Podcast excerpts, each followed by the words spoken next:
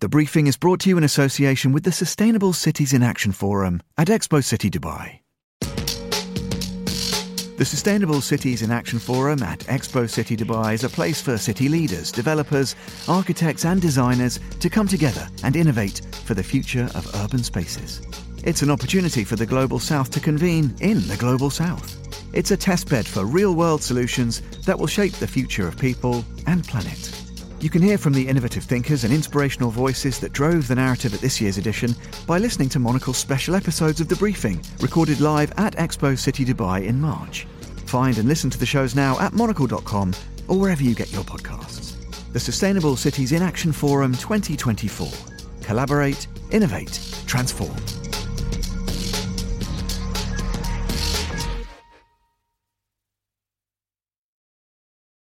You're listening to the briefing, first broadcast on the 5th of February 2024 on Monocle Radio.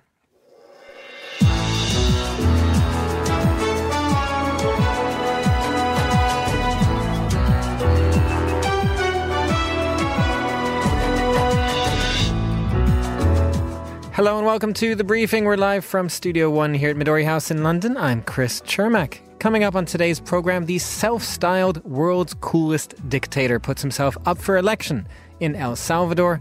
After that, while the US strikes a series of targets in the Middle East, politicians at home are talking about this. As opposed to detaining any illegal immigrant, Biden instead has let them all loose across the entire country. Could a US Senate deal on the border unlock funding for Ukraine? We'll also be looking at the final presidential debate ahead of Indonesia's elections.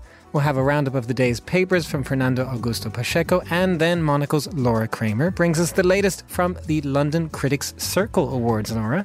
That's right. Oppenheimer left empty handed, but I did speak to the winners of the Zone of Interest and all of us strangers, including the actor formerly known as Hot Priest.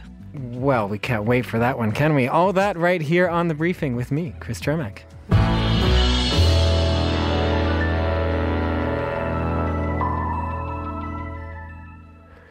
We start today's show in El Salvador, where President Nayib Bukele yesterday won another term in office. This despite being quite clear about the fact that he has no real love for democracy and dubbing himself the world's coolest dictator. Voters rewarded Bukele for a fierce crackdown on crime and gangs that had once ravaged El Salvador and prompted many to flee the country and turn up at the U.S. border.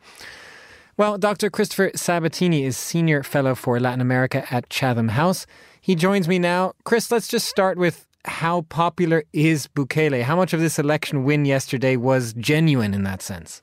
It was genuine. I mean, he's there have been lots of credible allegations of him employing bots and entire teams of people to basically flood social media with positive messages. But the truth is, he's popular. Uh, he won over 85% of the vote. His party, in a newly shrunk down Congress, won all but two of the seats. I mean, there was some ger- gerrymandering there, but the truth is, he he answered a concern that most most El Salvadorans had, which is crime. Uh, and crime is down. He's he's jailed over seventy thousand people, um, and people can you know play back in the streets. Businesses are opening. Um, it used to be a war zone, and now it's now it looks like a normal functioning country. But at what cost is the question? Well, that is exactly the cost, and I just wonder then: is this a kind of classic case of the ends justifying the means? things had gotten so bad in El Salvador that voters just don't care how things are done as long as it's been sorted out. Yeah, that's exactly right. I mean, I, there is sort of a Maslowian hierarchy here, and the first thing that people often want is security. They want um, to be free from extortion. They want to be free to be able to walk in the streets, have their children play in playgrounds, and now they can do that. And he answered this. And you know, the truth is, is past politicians. Uh, presidents and, and mayors failed to do this. And here comes this guy, 42 year old, wears his baseball hat backwards, um, which I don't think qualifies him as cool. Um, but he he effectively you know answers people, and, and you know he's the, the place is now stable. He's he's done some weird things like he's converted the national currency to Bitcoin, um, and he's opening up a huge Bitcoin uh, mining facility in El Salvador. But at least when it you know other the voters are willing to overlook those kind of fantasy actions and the backwards baseball hat um, because he delivers what they want, which is security.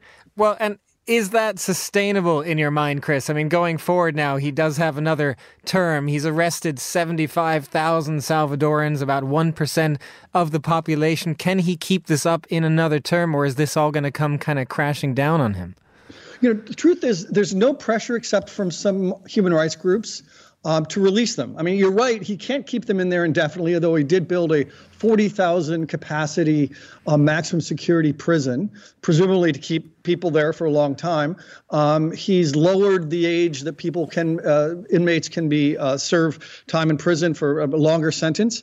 Um, you know, it remains to be seen. Um, right now, it is it is clean. Um, it is clear. Uh, people want it to main, remain that way. And you know, if he starts to release people and crime spikes back up, he'll have pressure to do something. But you know, the question is is really to what extent his you know overwhelming control over the, the court now, the Congress, the police, how long that's going to be sustainable. And you know, at a certain point, I think history is an indication here, not just in Latin America, but absolute power tends to corrupt absolutely. And at what point this will lead to an erosion and corruption of the power structure that le- could lead to deals with gangs, could lead to another spike in violence and those things. And again, history, if it's any clue, is, is not going to be fair to Bukele in a second term.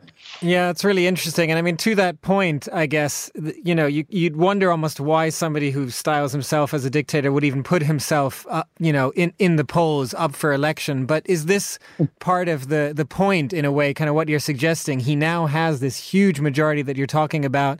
He's looking at constitutional changes. I mean, can we expect another election down the line, or is this kind of the end of the road if he has his way? You know, it's funny you, you say that about about you know self-proclaimed dictators and elections. The truth is, even self-proclaimed dictators um, or, or self-loathing dictators um, need to have elections. They're a form of legitimacy. In North Korea, they have them. In Russia, they have them. In Belarus, they have them. Uh, that's true in El Salvador too. So there'll still be elections. The question is whether they'll still matter. This, as you'd asked in the first question, Chris, um, by all accounts, was a relatively free and fair election. So for now, he's popular. But I, you know, this dictators uh, don't tend to like uh, declining popularity, and they don't like to be thrown out of office. And so when the time comes, I I would expect, if I can dare go out on a limb here, um, that that he'll do everything he can to make sure that he stays in power and rig the elections. Right now, he doesn't have to.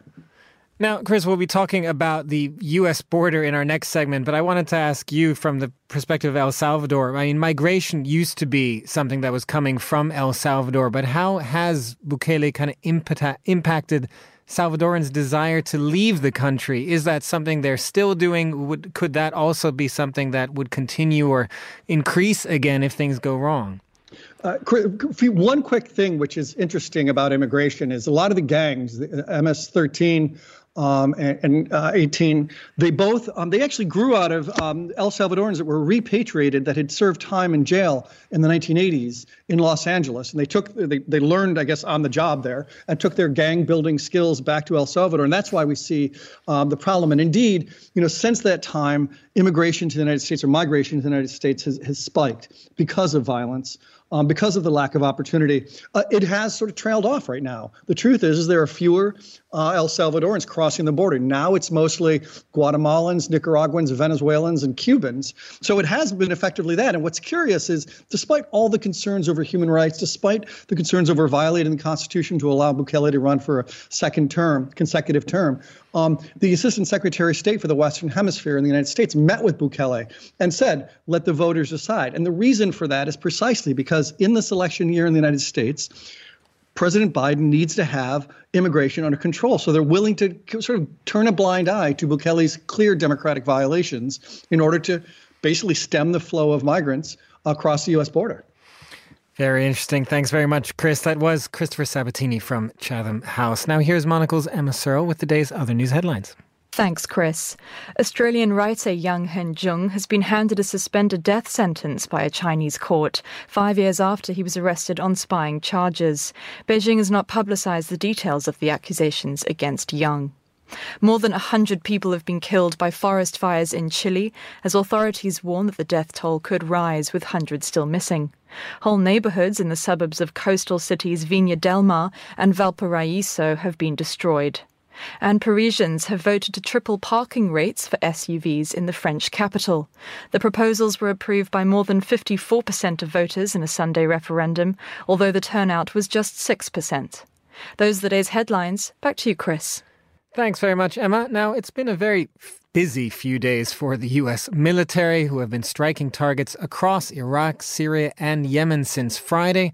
All the while back home in Washington, politicians have been bickering over exactly how to get foreign military aid through a bitterly divided Congress and secure the U.S. border.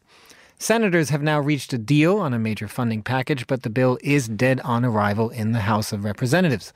Well, to help us unpack all of this, we are joined by Washington reporter Simon Marks. Simon, let's start with the first part of this. What sort of conversations are you hearing in DC about the impact of the weekend strikes?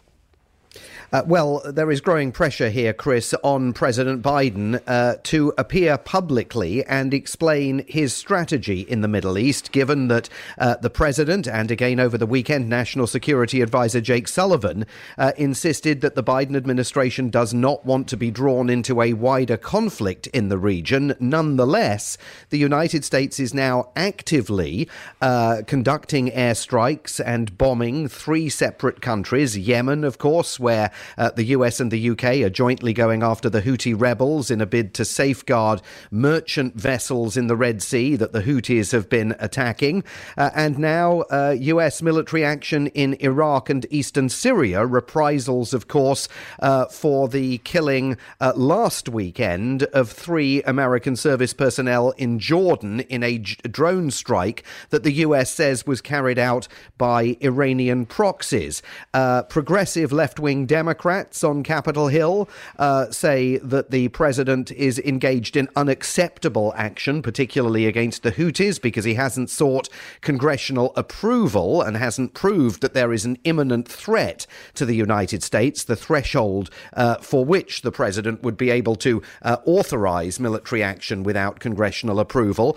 Right wing Republicans, hawkish Republicans, accuse the Biden administration of appeasing Iran by telegraphing the action that it was going to take uh, against Iran backed militias in Iraq and eastern Syria. Uh, and in some cases on Capitol Hill, Republicans argue uh, that the president ought to be much more muscular uh, and directly uh, taking the conflict to the Iranians on Iranian soil. Uh, so President Biden is under criticism from all sides and has largely been silent on all of these issues at a time when many Americans are curious as to why the US is getting militarily embroiled in three separate nations, indirectly targeting a fourth, Iran, uh, and simultaneously saying that it doesn't want to be drawn into that widening conflict. Well, so that is one side of this, Simon, and we'll be waiting to see whether and when uh, Joe Biden speaks to that strategy. The other side of this is what's happening at, in Congress over the weekend. The Senate has agreed this massive over $100 billion funding package for Ukraine, Israel, Asia Pacific allies, and changes to the U.S. border policy. How has that been received?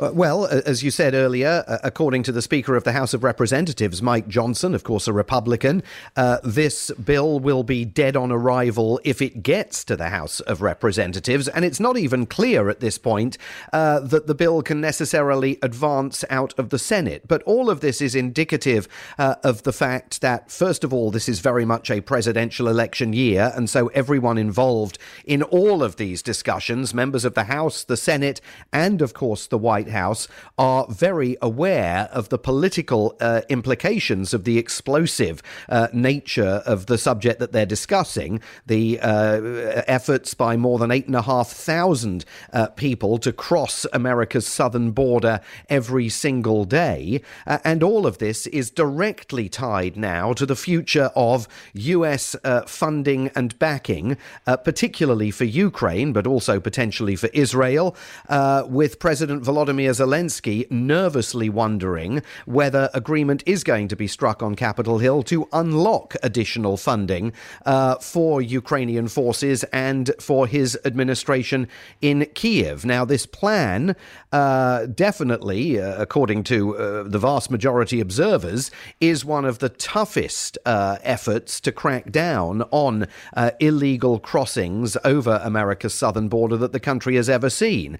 it wants to shut the border down after an average of 5,000 migrants have crossed uh, every single day over the course of a week. So that would see uh, a pretty substantial reduction in the numbers of people crossing uh, the border, but it doesn't meet uh, many Republican demands, uh, including the possibility of limiting parole for asylum seekers and also providing the president with the ability, under certain circumstances, to override the provisions contained in this legislation. and of course, Donald Trump backed Republicans, particularly in the House of Representatives, are arguing that this simply uh, is not the closed door policy uh, regarding illegal immigration that they uh, want to see on America's borders. Uh, so it's going to run into definitely uh, problematic political headwinds in both the Senate and the House of Representatives, which means that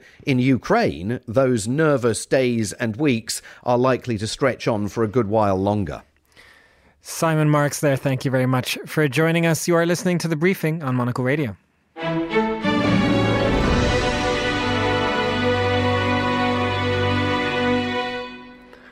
Indonesia's presidential election is entering its final stages, and the three candidates vying to replace incumbent Joko Widodo could not be more different. The three have held their last televised debate before Indonesians head to the polls in about two weeks' time, and a lot of it has been about the legacy of Indonesia's outgoing president. Well, Aaron Cook is a Jakarta based journalist and author of Dari Mulut ke Mulut, a newsletter about Southeast Asia. Aaron, let's start with how popular Joko Widodo himself is as he prepares to leave office. Are the candidates kind of running towards or away from his record? He remains remarkably popular. He was swept in in 2014, swept in again in 2019, and there were plenty of supporters asking for him to to head on over to the Constitutional Court and try for a third period. So to secure uh, the support of Jokowi is widely seen as to win the race. All three of them have uh, very long, very deep links with Jokowi, and all three of them have been leaning on those links. Um, we're starting to see Anies Baswedan. He's the the former governor of Jakarta. He's starting to shift away, but the other two candidates. Uh, one of whom is running with Jokowi's son, and the other who is running with Jokowi's party, are both relying very heavily on Jokowi's previous um, programs and his sort of plans for the years ahead. It, it is interesting, exactly as you described there, that one of them is running with Jokowi's son, the other is running with his party. I mean, what does that say about kind of where Jokowi himself stands? How complicated has that been in this race? It's been wildly complicated and it just seems to be getting um, odder and odder. It hasn't worked out nicely for Jokowi's party, the PDIP. They have traditionally been, uh, since the fall of Suharto, one of, if not the most popular and powerful party in the country.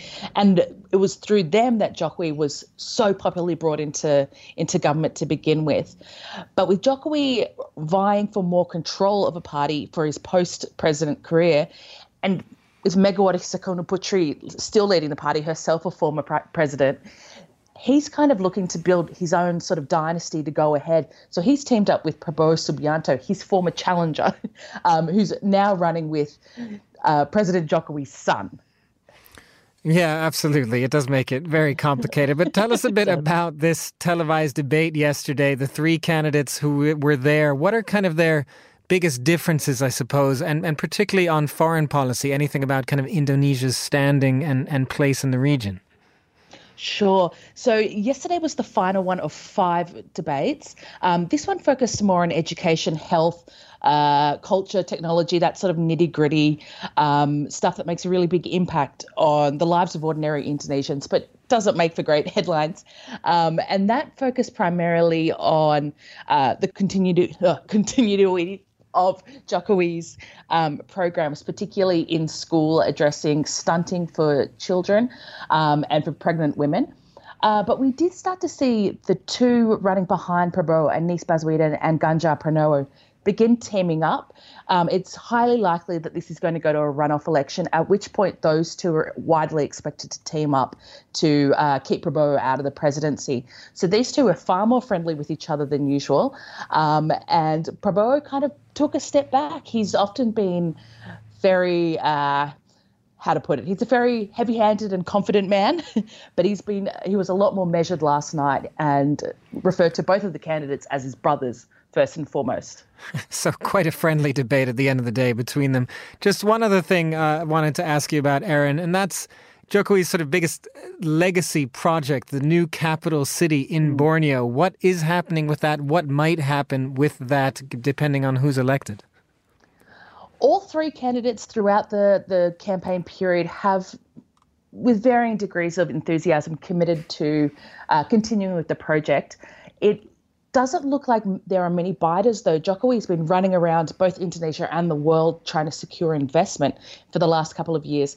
And with a few sort of big ticket exceptions, there isn't all that much interest. So it'll be very interesting to see whether promising to continue with the new capital is just a way to show your allegiance with Jokowi before election, or if it's something that any of the candidates truly believe in. Just quickly to follow up on that, is it something the people want at all as well? I mean, where do the people stand on moving Indonesia's capital from uh, to Borneo? Uh, I think the best way to put it is uh, Hayat Indriyatno. He's a fantastic environmentalist journalist here in Jakarta. The first time I ever brought up this with him. He said, Don't worry about it. This will be the first time you hear it, but you're going to hear it every six months if you ever live in Indonesia. There's uh, kind of a, a, belief that this is, you know, it was first floated during Sukarno's years. Um, few people, I think, believe that will truly actually happen. Aaron Cook, thank you very much for joining us. You are listening to The Briefing on Monocle Radio.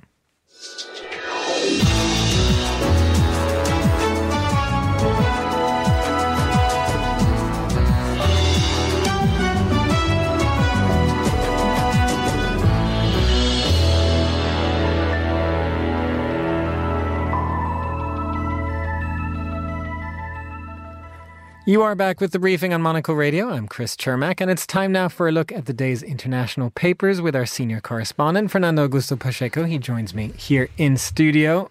We will start with fashion, going a little bit from heavy to light in this show. What can you tell us about a big merger in Brazil?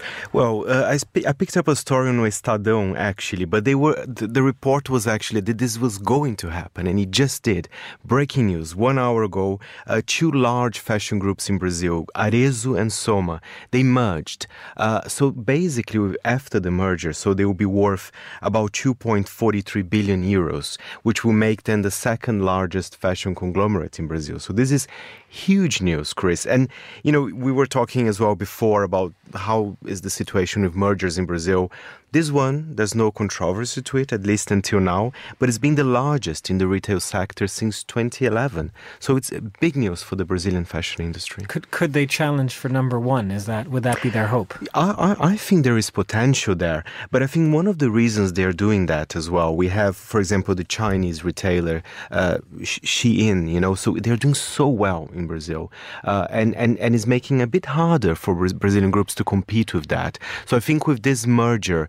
I think they will have more know-how. They'll have more kind of financial investment uh, for the brands. They'll have perhaps a, a, larger presence online, which I think you know that's that's part of the plan as well. So I think that's one of the reasons why they did it as well. Mm, is that talked about a lot in Brazil? This sort of competition from Asia. Is oh, very much, and, and it happens so quickly. I mean, uh, you know, Shein is so it's huge in Brazil. A lot of people they own pieces, and of course you know, the price is very good. So I think uh, sometimes, you know, br- the Brazilian products becoming a little bit more expensive as well. So there's all sorts of discussions happening.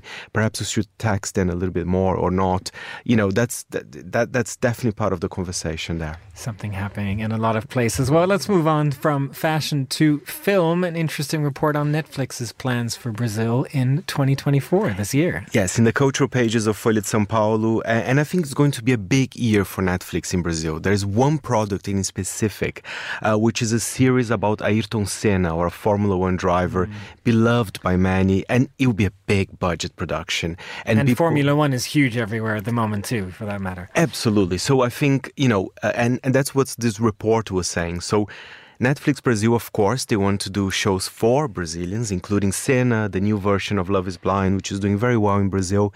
But in this report, it's saying that a lot of Brazilian shows are doing very well internationally, in Europe, in Africa. And they even said in the United States, which is a difficult country to crack the top 10. But some Brazilian series managed to do that. I'm very proud of that, actually. Was there a particular one that you would recommend there or that is doing extremely well? Yes, uh, there is one that, it, well, after the translation, it would be called Burning Betrayal. And I actually have a little clip of it, and I'll tell you the story after. Let's have a listen. Fiquei com medo que você não viesse. E eu fiquei com medo de vir.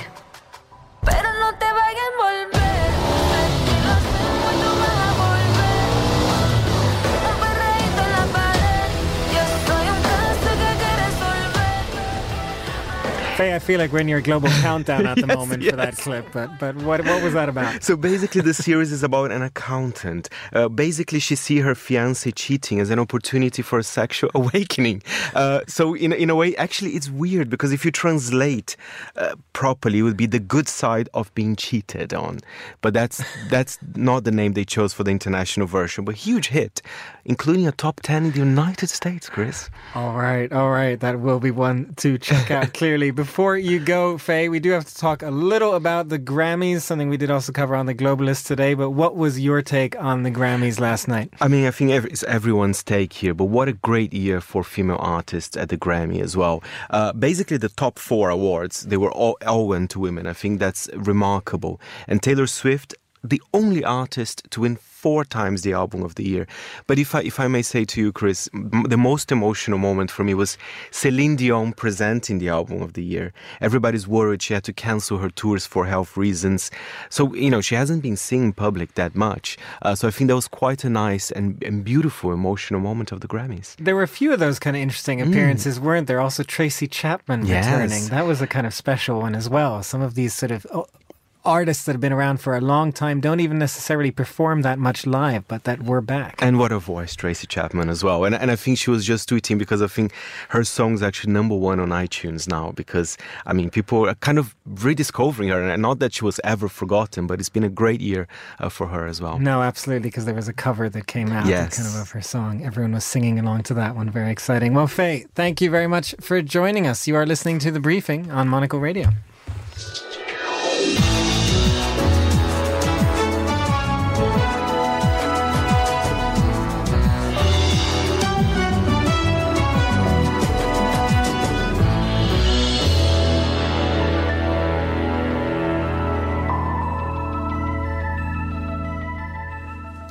Well, finally, on today's show here in London, last night marked the Critics' Circle Awards, sort of precursor to the BAFTAs and the Oscars for the film industry. Our entertainment correspondent, Laura Kramer, was there, and she joins me now here in studio. Hello, Laura. Well, hello, Chris. How are you? I'm very good. Thank you. I wasn't the only one. Can I just say, Fernando was also there. Fernando was also there, Yeah. and he also though covered the Grammys so that you don't have to cover the Grammys and you can talk about the Critics Circle Awards. What what was it all about last night? It was a lot of fun. I was there on the red carpet to speak to the winners and the nominees.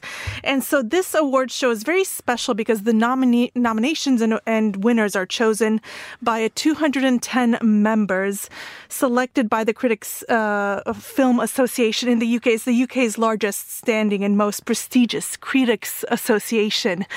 And so it makes it different than, in a way, other awards shows for that reason. The films are automatically eligible if they came from last February to this February now. So just, I guess we're in February now, which January felt like ages, but here we are, still in the midst of awards season, Chris. Absolutely, always in the midst of award season. what was the ceremony like for you? You mentioned the red carpet. What what kind of made that different as well from some of the other award shows? Um, it was chaos. like, it was really good. It was just, it's very busy. A lot of people were there. Um, there were two really big stars there who were Andrew Scott and Paul Mescal. And then we got to watch the ceremony, which is where I sat with Fernando watching it all happen before us. And it was just, yeah, it's a really fun show. I have to say, I've covered this one a few times in different ways. It's always a really good time. And what I really like is they really focus on British and Irish films, actually. They do have a very international scope, but they do like to really also focus on more homegrown talent and the productions that are happening in the UK and Ireland. Well, speaking of that, you did speak to some of the winners, starting with one of those who you just mentioned, Andrew Scott. That's right. So, All of Us Strangers picked up three awards. This includes Best Actor, the British Irish Film of the Year, and the British Irish Performance. That was for Paul Mescal. But it was Andrew Scott, who I briefly alluded to before as Hot Priest from Fleabag. he won the Best Actor award. And, you know, I spoke to him about how basically award season can impact a film, and he told me it's crucial for its life cycle. You know, all these award shows are really exciting, but you know, the, the purpose of them is to honor the films, but it's also to get people to go and see them. So um, I just feel like this film is going to be around forever. I really do feel that, and because people want to go back and see it a few times already, and it's only been 18 months. Have you been to see it, Laura? Speaking of that. I I'm planning to this week actually, but I'm very scared, Chris, because like he said, many people are loving it. But I've also heard that you leave broken as a person out of this film, so I have to be in the right frame of mind.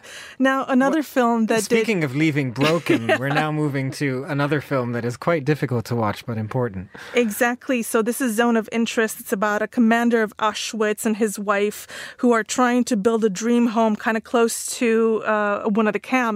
And that picked up three awards last night, including um, the Best Film of the Year, the Director, and the Technical Achievement Award. Now, that award went to Johnnie Burn, and he's the sound designer who won the Technical Achievement Award for the film. He is also the sound designer on Poor Things. Now, that is directed by Yorgos Lanthimos, the Greek director, and he told me about the moment that that film, Poor Things, got 11 Oscar nominations.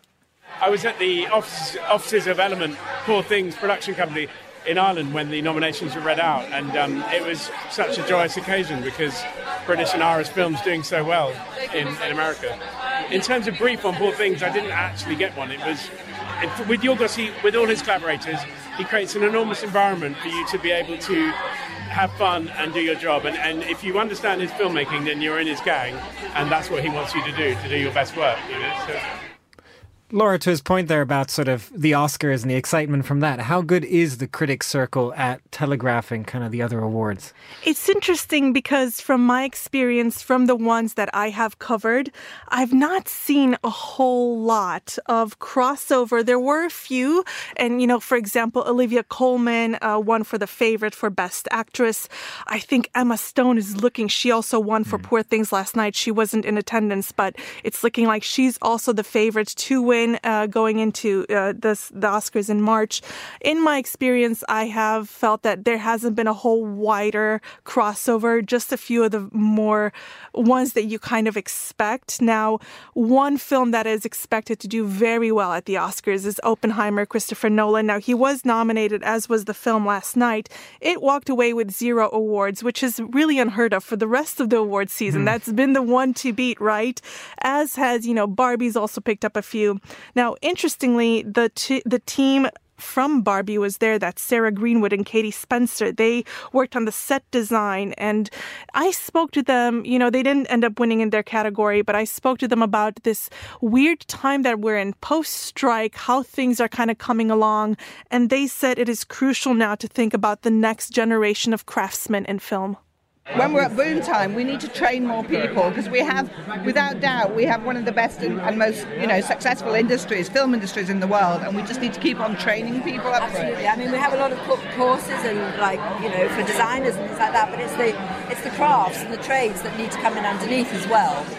I think we sometimes forget that films, it's not about the stars and the directors, it's so many other people that make them. It's these craftsmen, experts in what they do. And I think the general feeling was last night look, it feels like the calm before the storm because post strike, we're finishing up all these projects we needed to, but now we're about to hit this really big wall where we are grasping for sound stages and people.